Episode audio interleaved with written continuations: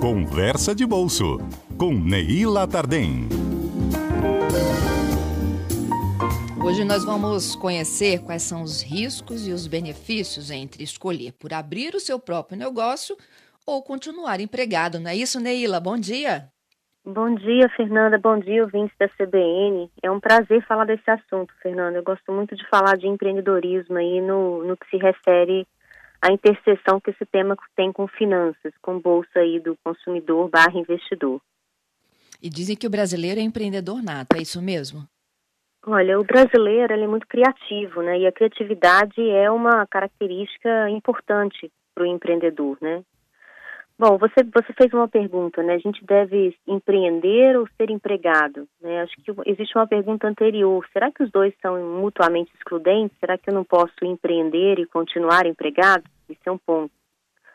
É, o que, que é empreender? Né? É buscar uma solução inovadora, na maior parte das vezes, que resolve um problema ou é, identifica uma oportunidade de negócio. Basicamente, uhum. isso é empreender. Mas o empreendedor, ele é um empreender é basicamente um estado de espírito, né? Como se fosse uma busca de melhoria contínua de processos, é um espírito, é uma personalidade basicamente, né? Uma possessão aí que a gente toma aí pelos pelo CEO, que a gente encontra aí pelos CEOs da vida. É, a gente pode ser empregado, ter carteira assinada, ser trabalhador é, de CLT normalmente e empreender dentro de um negócio que não é nosso necessariamente né, tendo essa postura, buscando saídas para um projeto do qual você faz parte e não necessariamente é o dono desse projeto, é o sócio desse projeto. Né? Então, é, você isso, pode estar nas duas situações, né? Empregado e empreendendo. Isso, exatamente. Você pode empreender dentro do próprio negócio para o qual você trabalha, dentro da empresa para a qual você trabalha, buscando soluções para essa empresa, ou você pode empregar e usar seu tempo livre, entre aspas, aí, seu tempo extra, para empreender num negócio que é seu próprio, né, fora do seu horário de trabalho. Então, assim, é possível fazer os dois? Claro que é possível, né? Só que as duas escolhas, elas têm, obviamente, custos e benefícios. É, quando você é empregado, você sabe que depois de 12 meses de trabalho, você vai ter férias, vai poder parar, descansar, você vai ter seu décimo terceiro, é o que diz a lei trabalhista brasileira é, você vai ter aí uma licença em caso de doença, né? Se você adoecer, você vai conseguir uma licença é, é, via previdência pública, via acordo com a empresa, você vai conseguir se afastar para se cuidar. Quando você é empreendedor, você já não tem muito essa flexibilidade, essa liberdade, né? As férias não são, ó, 30 dias de férias para o dono da empresa. Em geral, isso não acontece. Em geral, o dono da empresa tira aí uns 3, 4 dias de férias no meio do ano, foge num feriado e volta na segunda-feira, porque o risco da empresa é todo dele. Então, se ele abandonar o próprio negócio, é, é, é quem é que vai conduzir o negócio, né? uhum. né? Então, em geral, esse, esse, esse risco é muito forte para o empreendedor, né? Ah, mas ele também ganha lucro, é claro. Ninguém seria empreendedor se não tivesse uma expectativa de rentabilidade, né? Em finanças, a gente fala que rentabilidade esperada é positivamente correlacionada com risco. Ou seja, você não colocaria seu capital em risco se você não tivesse uma expectativa de ganho, né, como contrapartida. Então, assim, são escolhas que não são mutuamente excludentes, são escolhas de carreira. É, quando você é empreendedor, você tem que pensar não só nos seus ânimos, mas nos ânimos de quem trabalha com você, ou seja, é, construir um, uma estrutura de governança corporativa, de transferência de risco, pacote de incentivos para funcionários. Quando você começa a crescer, você começa a contratar mais gente. Então você tem que pensar como é que você vai lidar com os incentivos dessas pessoas que trabalham para você e com você. Né? Isso não é simples, né? É, é, é, pessoas não são simples, né? Lidar com pessoas né? não é algo que é matemático, algo muito não é uma receita de bolo, é algo que requer aí um jogo de cintura, um espírito de liderança muito forte. É, eu vou trazer aqui um dado, Fernanda, que eu acho interessante no Brasil. Tem uma pesquisa do Sebrae em 2020 dizendo que a taxa de empreendedorismo total no Brasil caiu para 32%.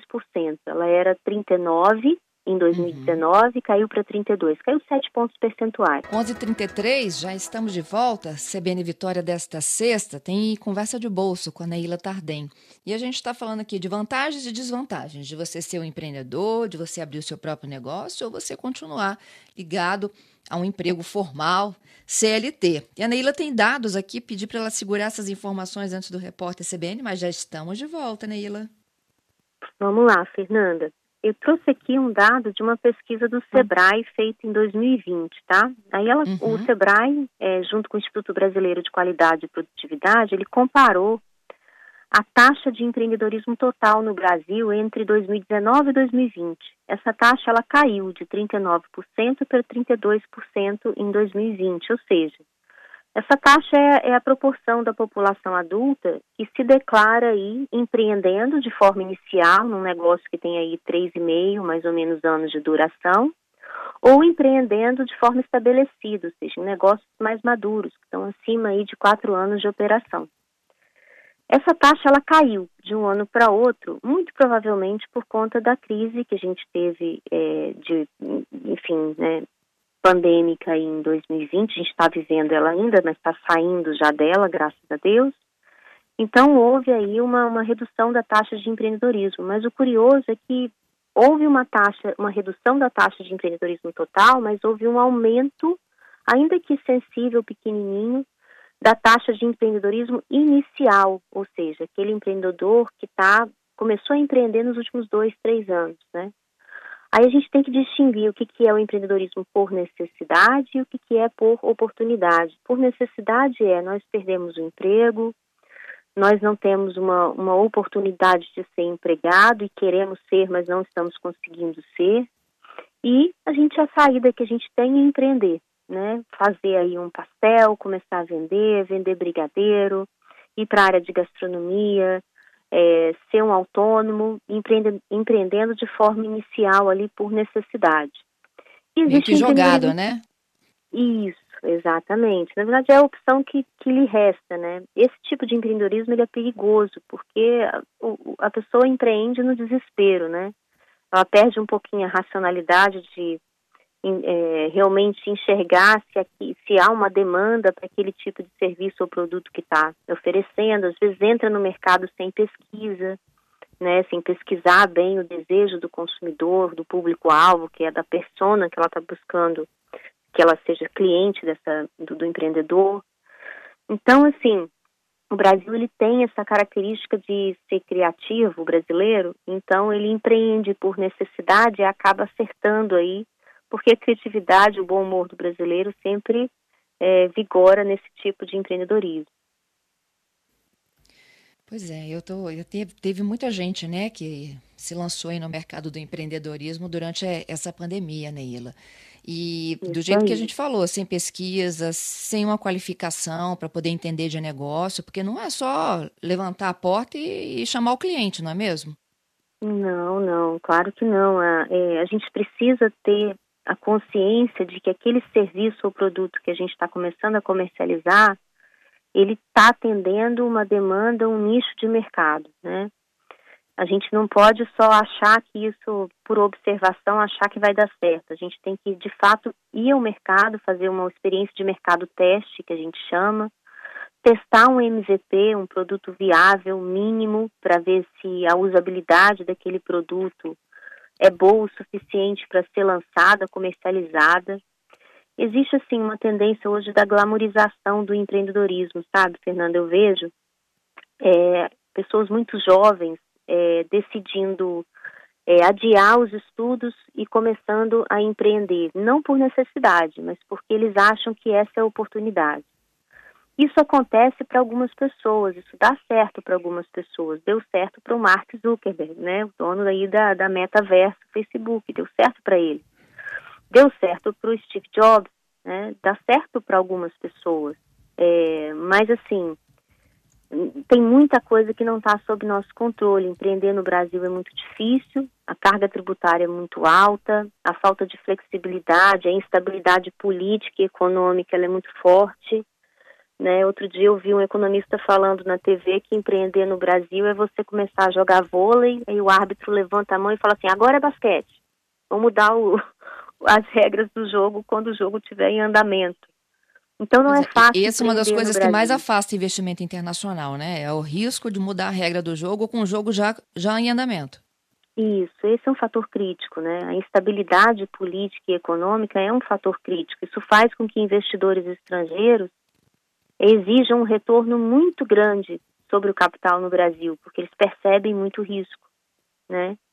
Então, é, é, é, é, uma, é um ambiente macroeconômico que a gente não consegue evitar, uma vez que a gente está aqui como empreendedor doméstico, né? Então, a gente está falando sobre um contexto de um cara que mora no Brasil, é, mas a gente consegue driblar e lidar com isso e, e consegue sim ser bem sucedido, né? Tem uma pesquisa, só para finalizar aqui minha contribuição de dados, uma pesquisa publicada numa revista internacional chamada American Economic Review, ela pergunta qual a idade ótima para um, um, empreendedor, né? É, com quantos anos o empreendedor de sucesso consegue fazer com que a startup dele, que é o negócio inicial dele, tenha um crescimento rápido é, e, e relevante? Essa pesquisa diz que a idade é em torno de 45 anos, né? Que os empreendedores de sucesso que, que fundam startups que têm crescimento muito rápido, eles têm em média 45 anos. Isso é uma sinalização de que experiência é importante. Uhum. Que às vezes uhum. você precisa falir uma vez, falir duas, aprender com o erro e empreender e acertar um caminho mais promissor. Pois é, Neila. E todo mundo que tenta empreender, é claro que é, trabalha para dar certo, né? Ninguém vai remar contra. E a gente tem um, um, percentual muito alto de, de empresas que não dão certo, principalmente as micro e pequenas empresas, né? No Brasil. O empreendedor, ele começa muito pequeno também. E quando Isso. a gente não dá certo, tem que tentar de novo? Esse, esse é um, essa é uma boa pergunta, Fernanda. Existe uma metáfora aí que se utiliza no negócio de, de sapos numa panela quente, né? Você coloca, por exemplo, uma panela fervendo. Não faça isso com sapo, tá, gente? Isso é só um exemplo, uma metáfora. coloca numa panela fervendo no, no, no fogão é, uns um, um sapinhos e esquenta o sapo ele tem uma capacidade de adaptação muito rápida à temperatura. Então ele vai tentando se adaptar, tentando se adaptar até que ele se queima. Então ele não pula antes da temperatura é, ficar alto o suficiente para que ele queima. Então assim encontrar esse ponto de saída e, e, reconhecer não, eu perdi o jogo, eu vou parar de tentar, é, é difícil. É difícil você antecipar isso. Mas a persistência, ela é essencial para o empreendedor, é uma característica que ela determina, é, em muitas vezes, o sucesso. Não é persistir no erro, é aprender com o erro faz, e errar diferente depois para que numa terceira, numa quarta ou numa segunda tentativa você acerte. Então esse é o objetivo, é aprender com o erro. Errar é preciso. É isso aí, da maturidade. Ô Neila, adorei, viu? Obrigada pela sua contribuição. Até sexta. Até sexta, Fernanda. Abração.